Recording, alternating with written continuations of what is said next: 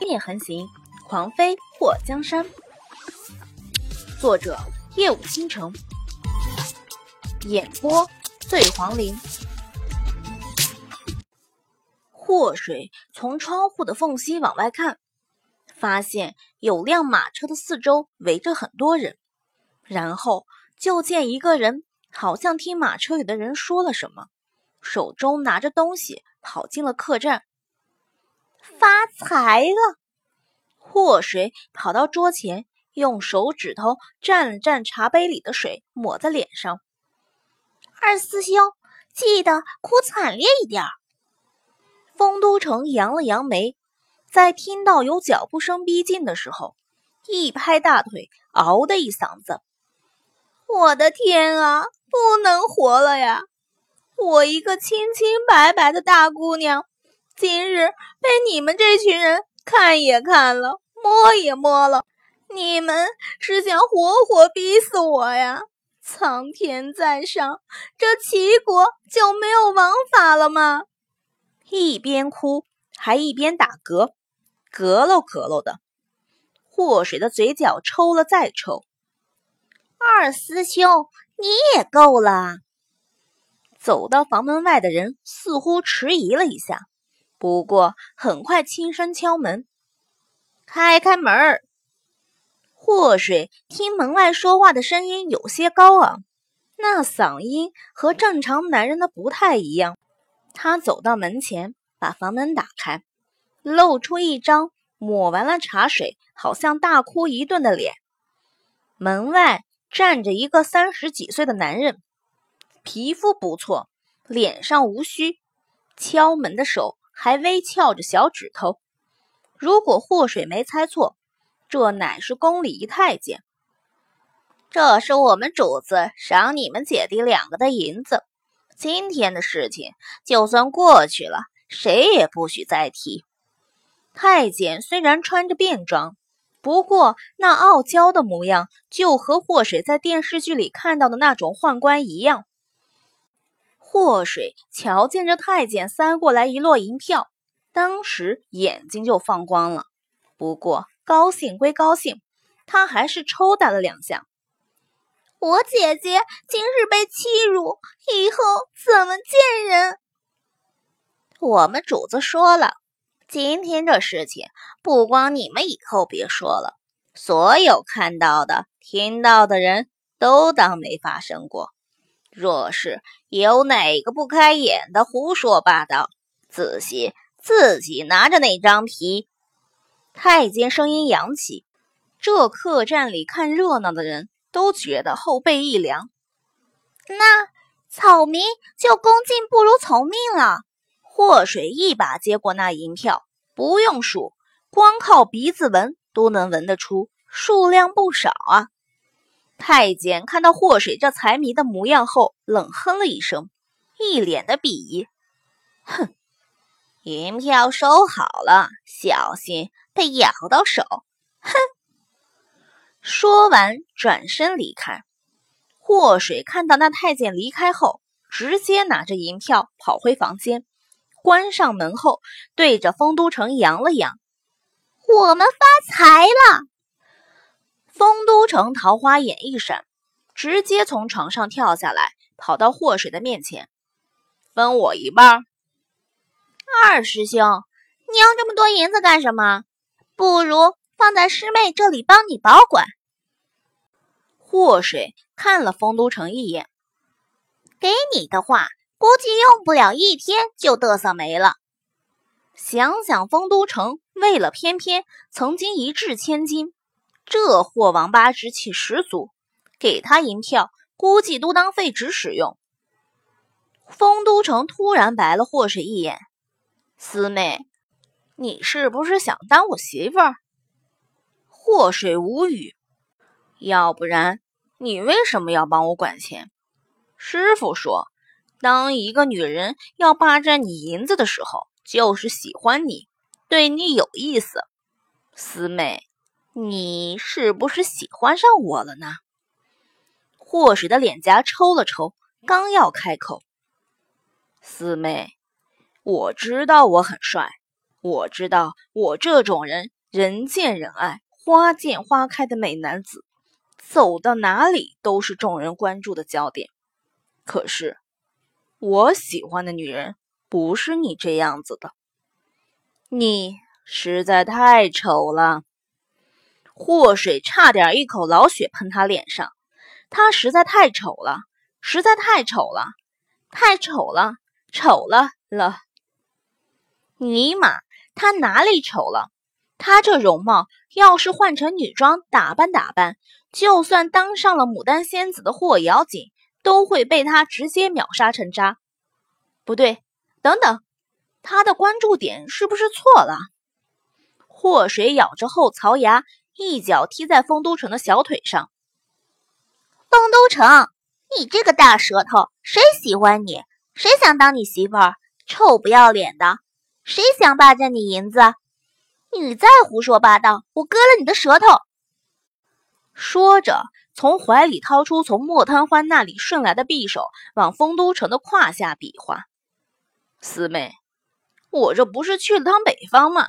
觉得那边的老乡说话特别亲切，这一时间就改不过来。你真的对我没意思啊？啊，别别别！师傅这匕首咋跑你这儿来了？削铁如泥的，你不是要割我舌头吗？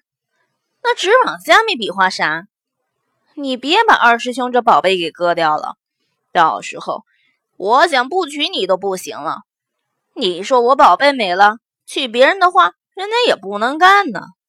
丰都城躲开了祸水的匕首，跑到桌子另外一边和祸水对视。丰都城。我让你再胡说八道，割了你舌头喂狗！喵！一直躲在被里面的花卷爬了过来，对着丰都城的方向舔了舔舌头，那意思很明显：舌头割下来喂狗多浪费，喂我就好了。嘘！丰都城突然把手指放在嘴唇上，祸水眉头一蹙，准备先放过他，不过。银票他贪墨了，一张不给他。丰都城从窗户的缝隙往外面看，看到那辆马车已经驶离，后面跟着浩浩荡荡的官兵护送。与此同时，一双锐利的眼眸正望了过来。丰都城把目光闪开，虽然只是很小的一个窗缝，不过他有个预感，如果他不躲开的话，那人会看到他。慕容凝曦的脸色非常难看。左丞被皇上下令杖责五十军棍，如果不是他求情说左丞为了贵阳城安全劳心劳力的话，左丞怕是会被直接拖下去砍了脑袋。就算是五十军棍惩罚也不轻了，那五十棍子下去，普通人直接就得被打死。就算是有功夫在身。怕是也会两个月起不来床。慕容凝曦抬起头看了一眼二楼，不知道为什么，他总有一种被人偷看的感觉，眉头蹙了一下。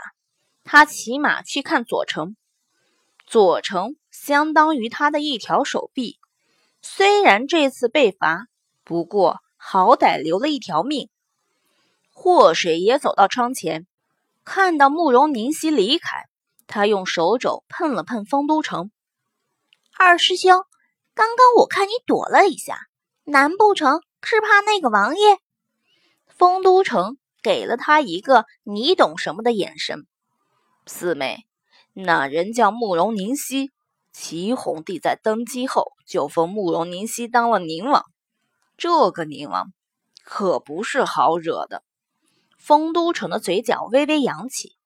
听说他在贵阳城的府邸里藏有千年参，这次我来贵阳为的就是那人参。刚刚慕容凝曦出现的房间的时候，祸水一直和丰都城抱在一起假哭，根本就没仔细看宁王到底长什么模样。你说他不好惹，那我们今天惹了他。貌似还让那个看到你就鼻血直流的男人受到了惩罚。那个叫左丞的男人是宁王的人吗？你说宁王会不会对我们不利？祸水突然一脸的揶揄：“二师兄，你行啊，装成女人，把那个男人的魂儿都要勾出来了。其实你和三师兄是亲兄弟吧？你们两个都有祸国殃民的本钱呢。”丰都城不以为耻，反以为荣。那你也不看看我和老三都是谁的徒弟？有师傅那个祸国殃民的榜样在呢，我和老三都是小意思。祸水眉头挑了挑，你又背着师傅说他坏话，小心他听到灭你的口。丰都城打了个寒战，哎，我去，刚刚谁又模仿我的声音说话来的？不想活了是不？竟然说我师傅，看我抓住你怎么收拾你，四妹。到时候匕首借我用一下哈，我割了他舌头。祸水嘴角一抽，二师兄，你去北方还学什么口头语了？说出来听听，感觉怪亲切的。我和你说实话哈，我感觉我就有一半的北方血统，不是我爹是北方人，就是我娘是北方人。你咋这么肯定呢？那到底是你娘是北方人，还是你爹是北方人啊？那你别管，反正我是南北结合最强基因生出来的，要不然咋这么漂亮，这么聪明腹黑呢？二师兄，你没发现吗？发现什么？你没发现我已经完美到没朋友了吗？喵。花卷儿爬到床里边，用脑门子哐哐撞墙。你们够了啊喂！当着一个还没长牙的幼虎面前，用这么不标准的普通话对话，你们是想教出一个小沈阳吗？丰都城听完祸水的话后，嘴角动了动，然后一捂嘴：“哦。”祸水咬着后槽牙：“丰都城。”你这是什么意思啊，四妹？虽然师兄想承认你说的话是真的，可是我的良心不允许我说谎话。祸水眉头一动，然后呢？丰都城痛苦的看着祸水，你可以说你聪明腹黑，但是我求求你，千万别说自己漂亮，下巴没治没毛的，你这。只能算是清秀。祸水真的好想废了这个二师兄，怎么办？为啥偏要下巴有痣有毛？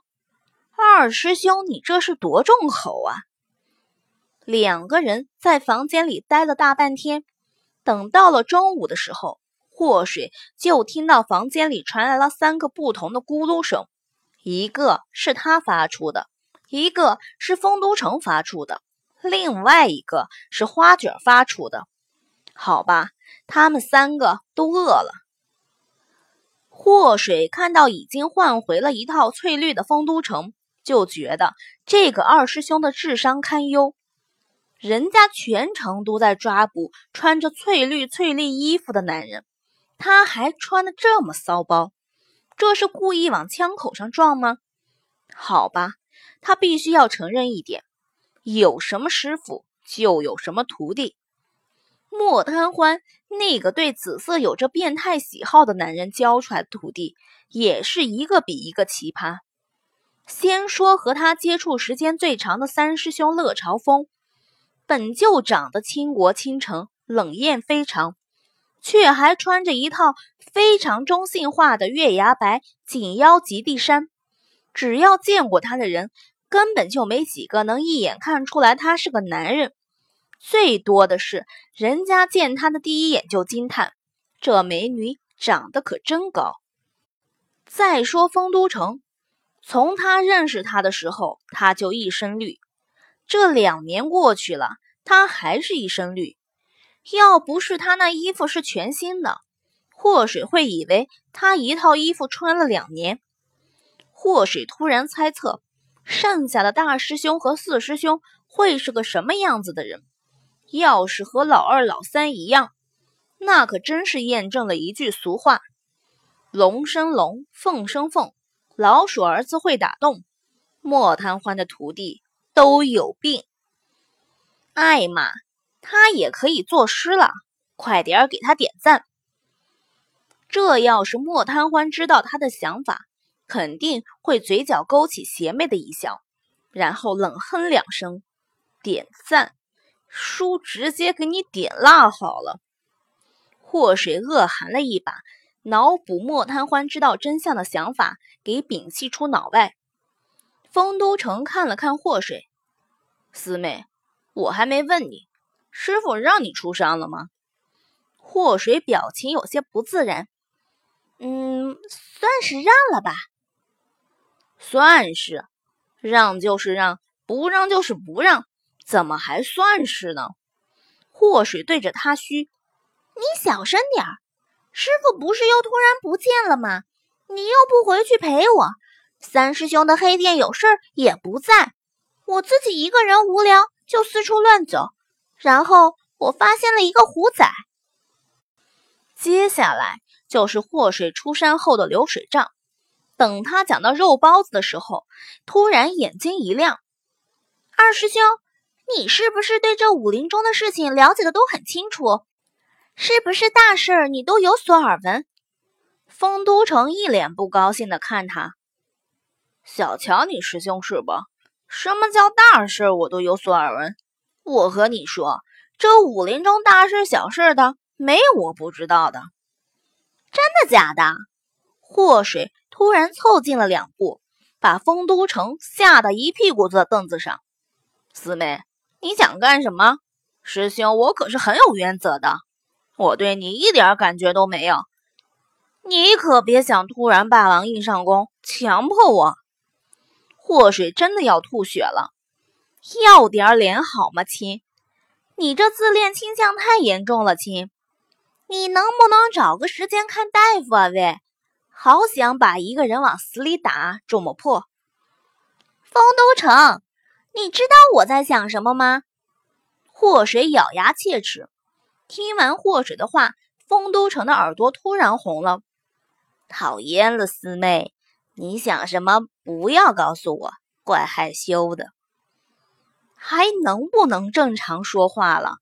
还想不想一起愉快的玩耍了？祸水一只脚踩在丰都城坐着的凳子上，一只手一把抓住丰都城的衣领子。再胡说八道！我让师傅把夺魂铁砂掌的秘籍给你，给我干什么？祸水眉头一挑，嘴角浮现一抹邪笑，让你把本门摸女人就烂手的武功发扬光大。丰都城的表情似乎一惊，艾玛，四妹，你瞧我这记性，说好了去找千年参的。我咋还赖在这里不走了呢？我先走了啊，有事喊我。说完，推开窗户，一个翻身就没了踪影。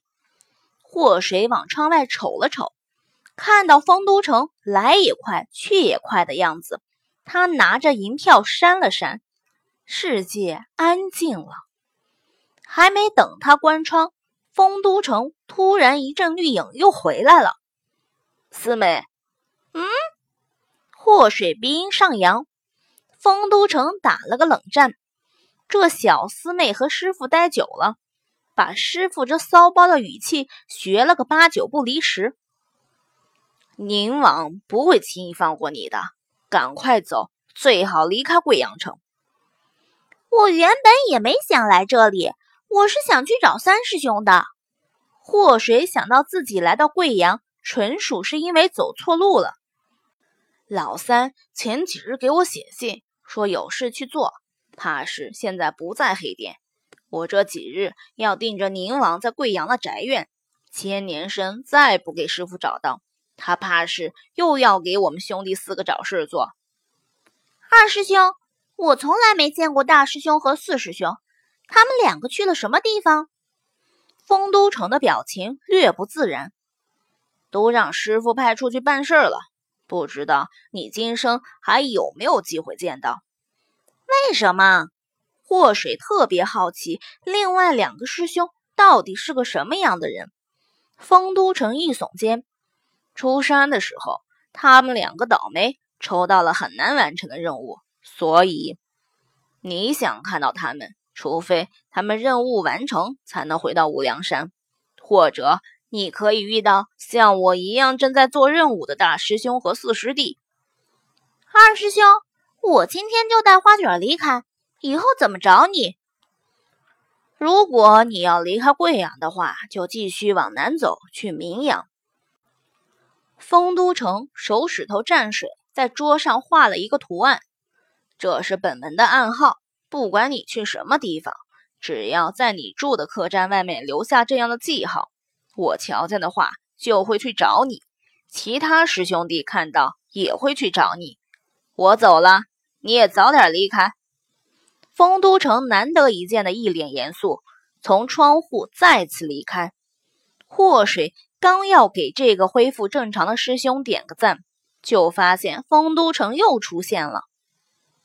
四妹，我有件事忘和你讲，不讲出来的话，我也不安生。什么话？如果是找抽的话，就别说了。丰都城一本正经地看着祸水，正经话。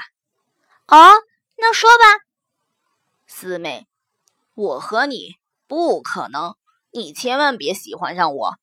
好，讲完了。这丰都城这次消失的比屁都快。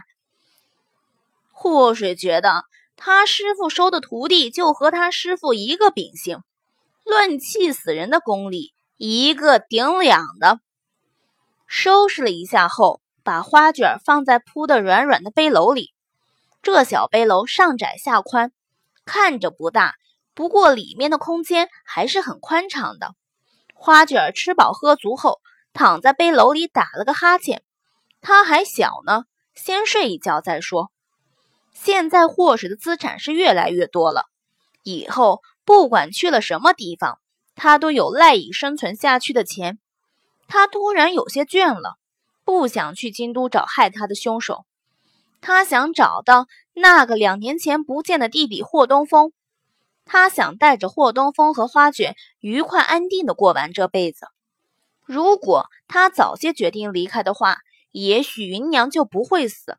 如今云娘不在了，他觉得心里头非常的难受。霍水临走的时候和客栈的掌柜说了一声，看到掌柜那一副依依不舍的模样，霍水也不废话。直接做了一道简单的滑溜鱼片，算是告别菜，并且没收掌柜的一个铜板。好聚好散，人这一辈子指不定什么时候就遇到困难，你也不知道谁会在关键的时候帮你一把。祸水虽然有时候也犯二，不过他知道的大道理比很多人都多。辞别了客栈掌柜。祸水去了一趟养羊的那户人家，看到养羊家娘子已经按照他说的办法烘干了奶粉，还都装了起来。祸水看到那奶粉的罐子是搪瓷的，数量多的让他想哭。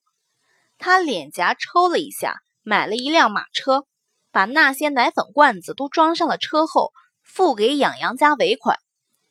赶着马车，祸水准备离开贵阳。那个灵王世子纠缠他不算，现在又得罪了一个宁王，霍瑶锦和他身边那些人，怕是也不会放过他。虽然他当时蒙着脸，不过他能认出那个高义，想必也会有人认出他来。想一想，这贵阳还是个危险的地方，他冒着被莫贪欢打击报复的危险出山。目的不是为了找到是什么人杀害了肉包子吗？为什么演变成了今天的局势？祸水长叹了一口气。皇上不是还要在贵阳狩猎吗？据说这次来狩猎还带着文武百官和家眷。祸水就觉得这个齐红帝有点铺张浪费。虽然齐国百姓的生活滋润取决于国泰民安。不过，这当皇帝也不用这么奢侈吧？想打猎，在宫里头放几只肉食或草食动物，拿着剑狩猎呗。为什么还要大张旗鼓的跑到这么远来？臭皇帝真是属于没事找事，为百姓增加负担来了。车到山前必有路，柳暗花明又一村。他管那么多呢，还是早点离开，远离这是非之地才对。祸水一边赶车一边想事情。花卷儿跑到他的腿边躺下，下巴放在祸水的大腿上。本来是准备赶车出城的，不过贵阳城不像临阳那么小，想要往南边走出城，祸水要从这偏远的西郊穿过去。天色渐暗，祸水赶着车来到一个茶馆的时候。正坐在茶馆里喝茶的两个男人心怀不轨的看着坐在他们对面休息的姑娘。祸水是不想多管闲事的，可是闲事总是找上他。他赶车刚刚路过茶馆，就听到里面传来一声凄厉的救命声，然后一个茶杯直接撇过来。要是他躲晚了，估计能给他直接砸开炉。咦！祸水把马车停下，坐在马车上翘起二郎腿。茶杯谁撇的？茶馆里的姑娘年纪不大，此时全身颤抖的躲在桌子的一角。面前的两个男人对她动手动脚的，她想要拿起茶杯自卫，却被那坏人抢下去后撇飞。臭小子，别多管闲事！大爷的拳头可不是吃素的。那两个男人跟着坐在茶馆休息的姑娘很久了。这茶馆地处偏僻，茶馆的老板和他们两个也算是酒肉朋友，合伙在一起做过不少伤天害理的事情。像在茶馆里独自休息的小姑娘，他们不知道卖掉几个了。本以为借着天色暗，这个也能得手，没想到。被一个赶车路过的小子坏了好事。祸水瞧见那茶馆里欺负小姑娘的两个男人，一人手里拿着一把刀，从里面走出来。他嘴角微微勾了一下，找死！